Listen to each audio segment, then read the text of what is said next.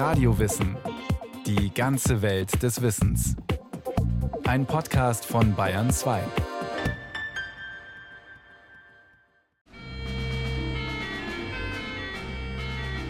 Einzig der Mensch ist wirklicher lustfähig. Denn er ist mit der Fähigkeit des Denkens gesegnet. Er nimmt die Lust gedanklich vorweg. Der italienische Adlige und Philosoph Giacomo Casanova in seinen Memoiren. Jedermann sollte wenigstens so viel Philosophie studieren, als nötig ist, um sich die Wollust angenehmer zu machen. Der Physiker und Philosoph Georg Christoph Lichtenberg.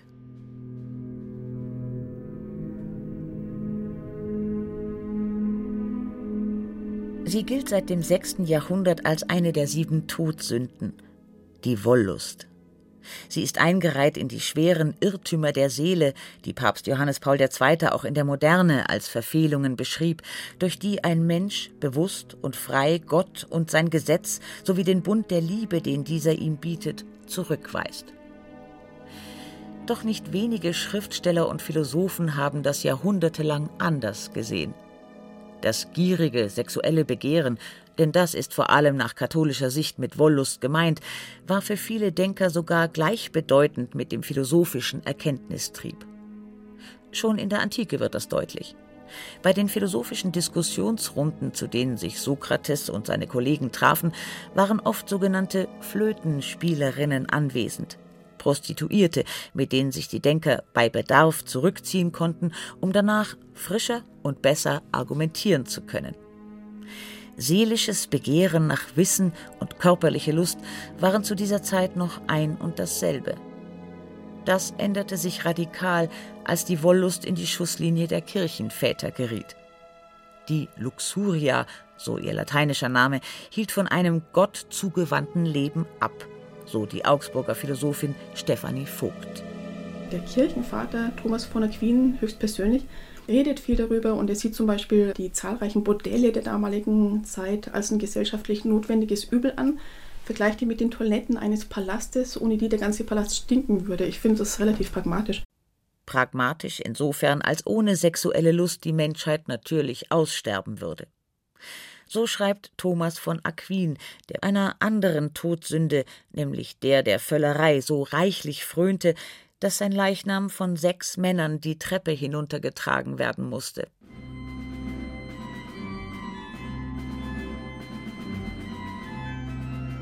Und wie nun die Nahrungsaufnahme ohne Sünde sein kann, wenn sie auf die rechte Weise geschieht, das heißt zur Förderung der Gesundheit, so kann auch die geschlechtliche Betätigung ohne jede Sünde sein, falls sie die rechte Weise und Ordnung wahrt, indem sie dem Zweck der Zeugung dient.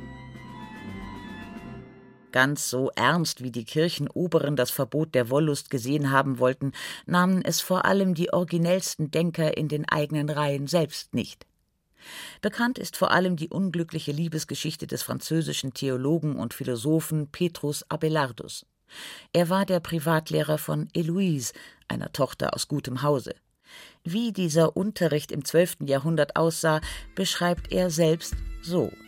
Meine Hand hatte oft mehr an ihrem Busen zu suchen als im Buch, und statt in den wissenschaftlichen Textbüchern zu lesen, lasen wir sehnsuchtsvoll eins in des anderen Auge. Und auch über eine andere große Kirchenlehrerin dieser Zeit sagt die Philosophin Stephanie Vogt. Bei den Texten von Frau Hildegard von Bingen da muss man sich vor lauter Insiderwissen auch ein bisschen fragen, woher hat eine Nonne in dem Kloster dieses Wissen? Denn in ihren Schriften über die Heilkunde schreibt Hildegard von Bingen unter anderem Ist die Frau mit einem Manne vereint, dann kündigt ein lustvolles Hitzegefühl in ihrem Gehirn den Genuss dieser Lust und den Samenerguss bei dieser Vereinigung an. Ist der Samen an die richtige Stelle gefallen, dann zieht ihn die erwähnte sehr starke Hitze im Gehirn an sich und hält ihn fest. Wollust ist nach Hildegard von Bingens Auffassung eine Kraft, die heilt, vorausgesetzt, sie wird richtig dosiert.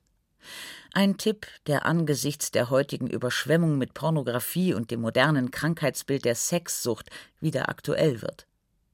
Hildegard von Bingen sagt auch, Wollust muss nicht unbedingt etwas mit dem Geschlechtsakt zu tun haben.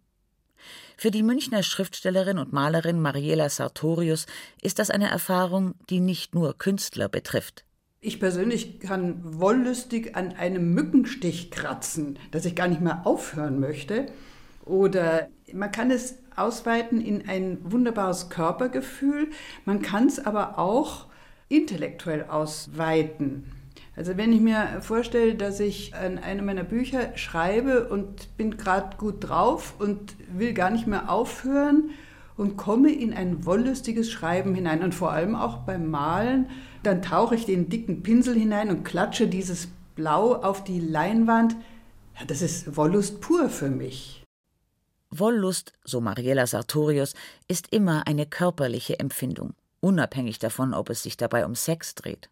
Und zu ihr gehört eine Begabung, die uns vollständiger macht. Ich glaube, man muss sensibel sein, man muss feinfühlig sein und man muss auch eine Begabung dazu haben, sich hingeben zu können, ohne ein schlechtes Gewissen, ohne eine Moralvorstellung oder sonst was, sich wirklich hineinfallen lassen können in einen körperlichen Genuss. Die Menschen, die zur Wollust neigen, sind milde und barmherzig, die zur Reinheit neigen, sind es nicht. Geschrieben im siebten Jahrhundert von dem griechischen Mönch und Heiligen Johannes Klimakos. An manchen Frühlingstagen, wenn es schon nach Sommer riecht und ich in die, ins Gebirge fahre, in einer Almwiese, könnte ich mich suhlen und wälzen vor Wollust. Aber es gehört Lebensfreude dazu und eine Bejahung die Möglichkeiten des wollüstigen Empfindens im Alltag sind zahlreich, so Mariella Sartorius. Man fühlt sich ja dann berauscht, eben auch entgrenzt. Wo ich dann auch fast in einen Rausch hineinkomme, ist etwas ganz Banales, das sogenannte Aufräumen und Ausmisten und Wegwerfen. Da kann ich nicht mehr aufhören. Alte Schubladen, Keller, Speicher. Wunderbar. Ich denke an nichts anderes mehr, ich mache nur noch das. Ein besonders eindrucksvolles Beispiel für diese Bejahung des Lebens, von der Mariella Sartorius spricht, ist die Figur der christlichen Mystikerin und Heiligen Teresa von Avila. Sie reformierte im Spanien des 16. Jahrhunderts nicht nur den Nonnenorden der Karmelitinnen, sondern sie predigte eine geradezu erotisch geprägte Hinwendung zu Jesus Christus und sprach von der Wollust der Gotteserkenntnis. Du, Herr der Welt, mein wahrer Bräutigam. So könnt ihr ihn anreden, wenn ihr auch Freude daran habt, ihn mit aus dem Leid eures Herzens kommenden Gebeten anzureden, denn die schätzt er sehr hoch. Gemeint war damit, trockene Gebete und das Herunterleiern der Liturgie sind lustfeindliche Übungen, die unmöglich einem Gott gefallen können, der immer auf der Seite des Lebens stand. Dabei sprach sie oft mit Jesus wie mit einem verständnisvollen Freund, so ihr Biograf, der Münchner Schriftsteller Alois Prinz. Theresa darf man nicht vereinseitigen. Sie war zwar eine Frau, die viel geschrieben hat, die ein sehr zurückgezogenes Leben aufgeführt hat, aber gleichzeitig war es eine Frau, obwohl Nonne, doch sehr weiblich, die ihre erotischen, auch sexuellen Seiten nicht negiert hat oder nicht abgetötet hat, sondern die auf diese Weise auch ausgelebt hat, auch wenn sie jetzt vom Orden her und von ihren Auflagen her ja nie eine sexuelle Kontakt zu einem Mann hatte. Trotzdem hat sie sowohl in ihrer Gottesbegegnung als auch in ihren tatsächlichen Begegnungen mit Männern diese erotische Seite nie abgelegt, sondern sehr wohl ausgelebt. Als in der Neuzeit, nicht zuletzt durch die Reformation, die ewigen Wahrheiten der Religion auf den Prüfstand geraten, beginnen sich Schriftsteller und Philosophen zu fragen, ob sexuelle Lust, Kunst und Erkenntniswille eine Wesensgleichheit besitzen. Einer der ersten, der in dieser Hinsicht Forschungen betreibt, ist der französische Denker Michel de Montaigne. Im 16. Jahrhundert unternimmt er eine ausgedehnte Reise nach Italien. Was ihn gleichzeitig schockiert und fasziniert, sind gewisse Damen, die leicht bekleidet und für jedermann sichtbar hinter Glasscheiben sitzen. Der Philosoph geht der Sache auf den Grund. Ich hörte mir an, was mir irgendeine der öffentlichen Damen zu erzählen wusste, wobei ich es recht misslich fand, dass sie eine simple Unterhaltung denn nur die suchte ich, um sie plaudern zu hören und auf diese Art etwas von ihren raffinierten Praktiken zu erfahren, genauso teuer verkauften und genauso knauserig damit umgehen wie mit dem ganzen Geschäft.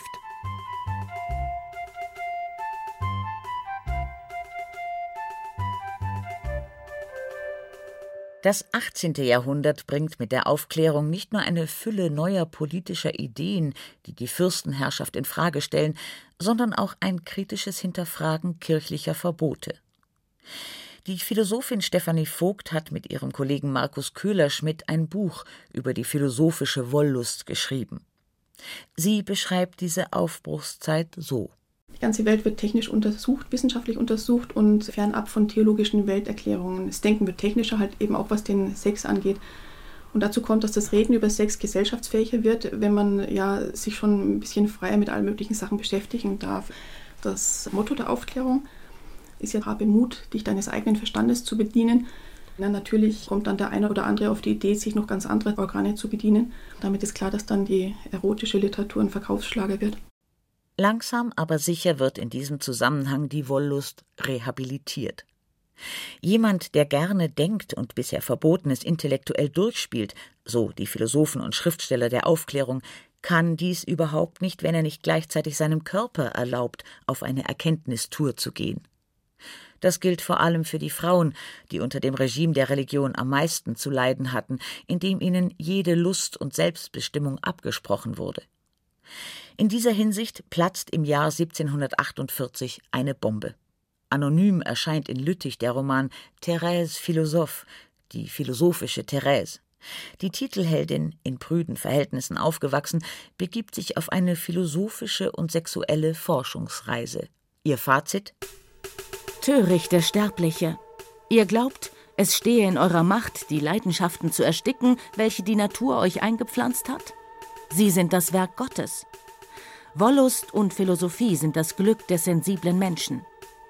Er umarmt die Wollust aus Geschmack, die Philosophie aus Vernunft.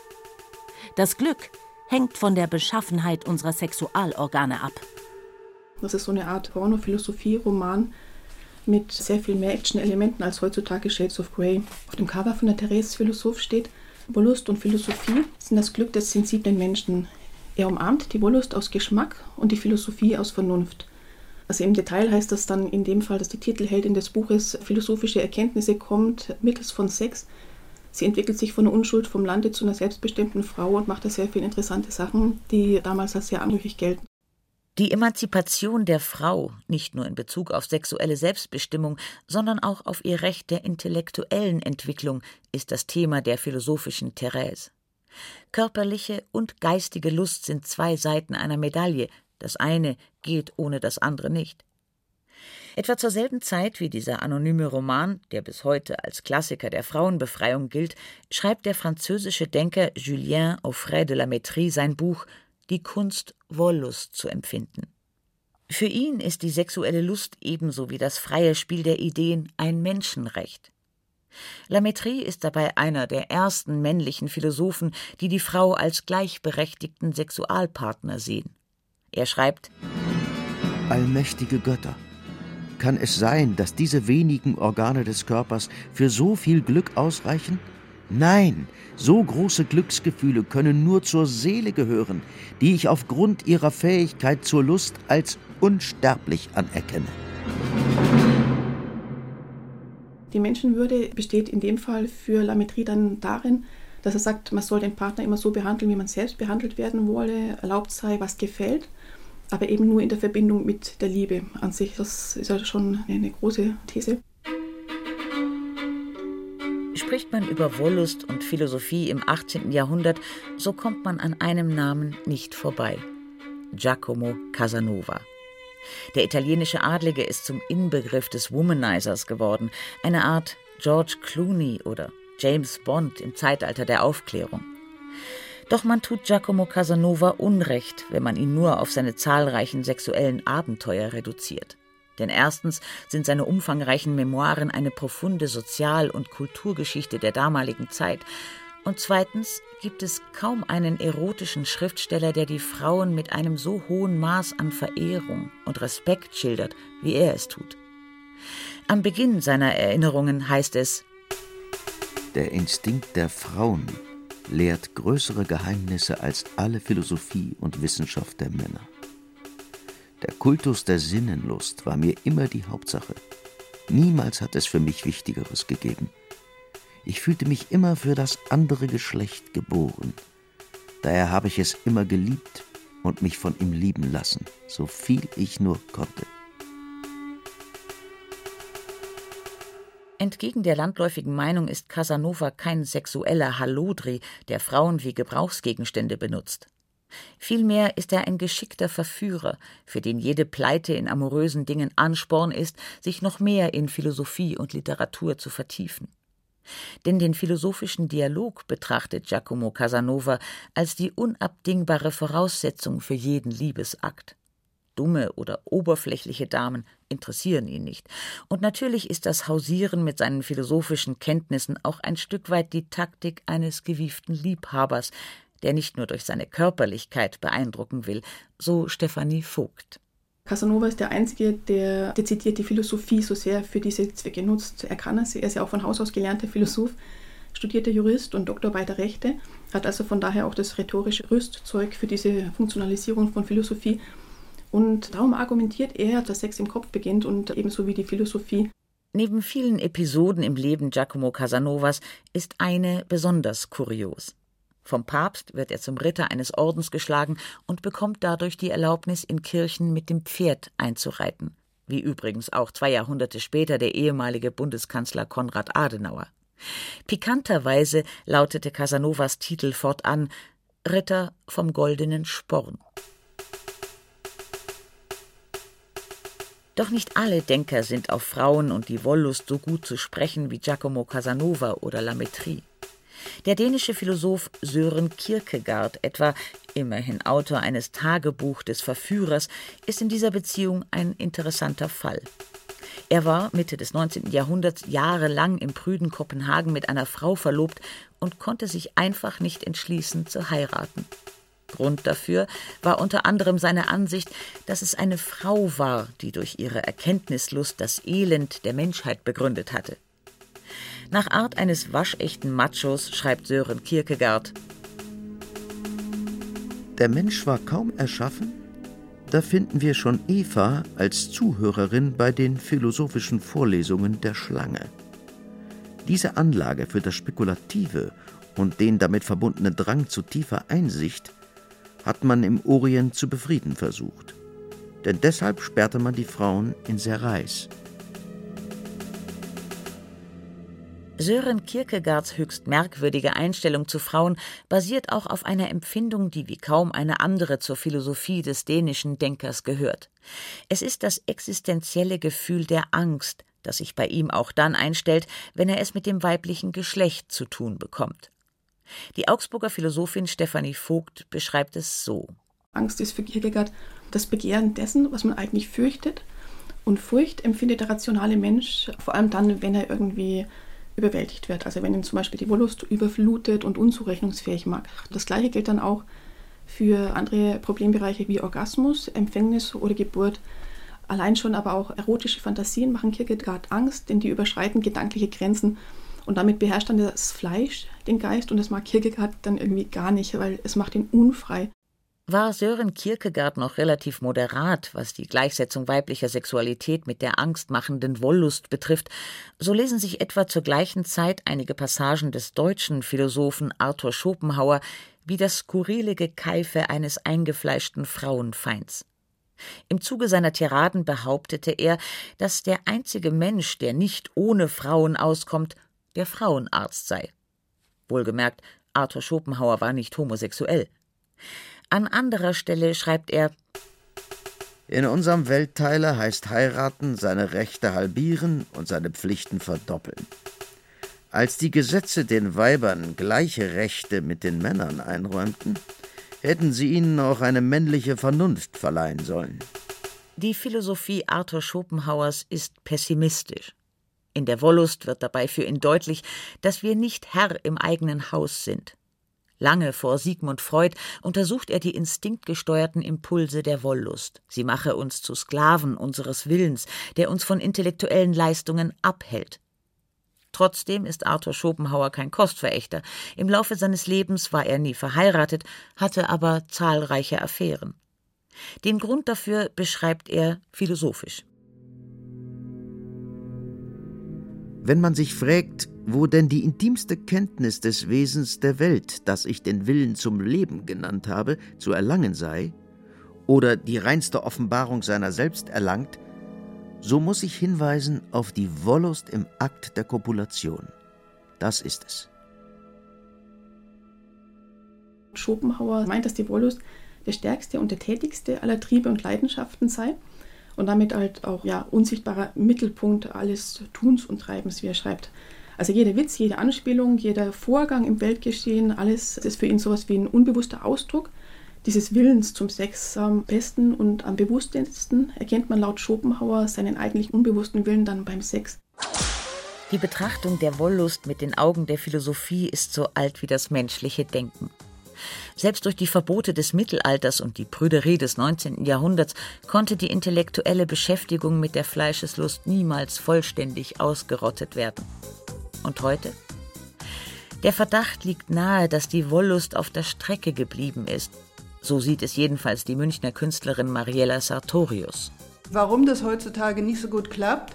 Mein Gott, schauen sich doch die jungen Leute an, junge Frauen vor allem, Karrierefrauen. Sie haben nur noch ein Thema, das ist die körperliche Fitness und die Kontrolle und der berufliche Aufstieg.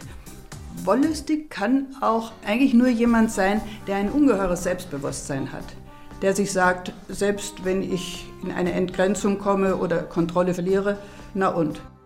Dieses Selbstbewusstsein kann optimistisch stimmen und auch den Menschen des 21. Jahrhunderts davor bewahren, dass die schönste Todsünde zu einem Gebrauchsartikel verkommt, der per Mausklick über einschlägige Internetportale zu haben ist.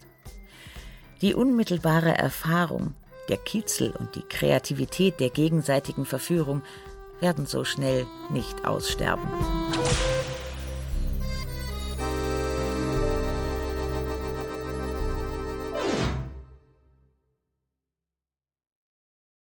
Sie hörten Wollust, die schönste Todsünde von Michael Reitz. Machen Christiane Rosbach, Katja Amberger und Wolfgang Pregler. Technik Regina Stärke, Regie Frank Halbach. Eine Sendung von Radio Wissen.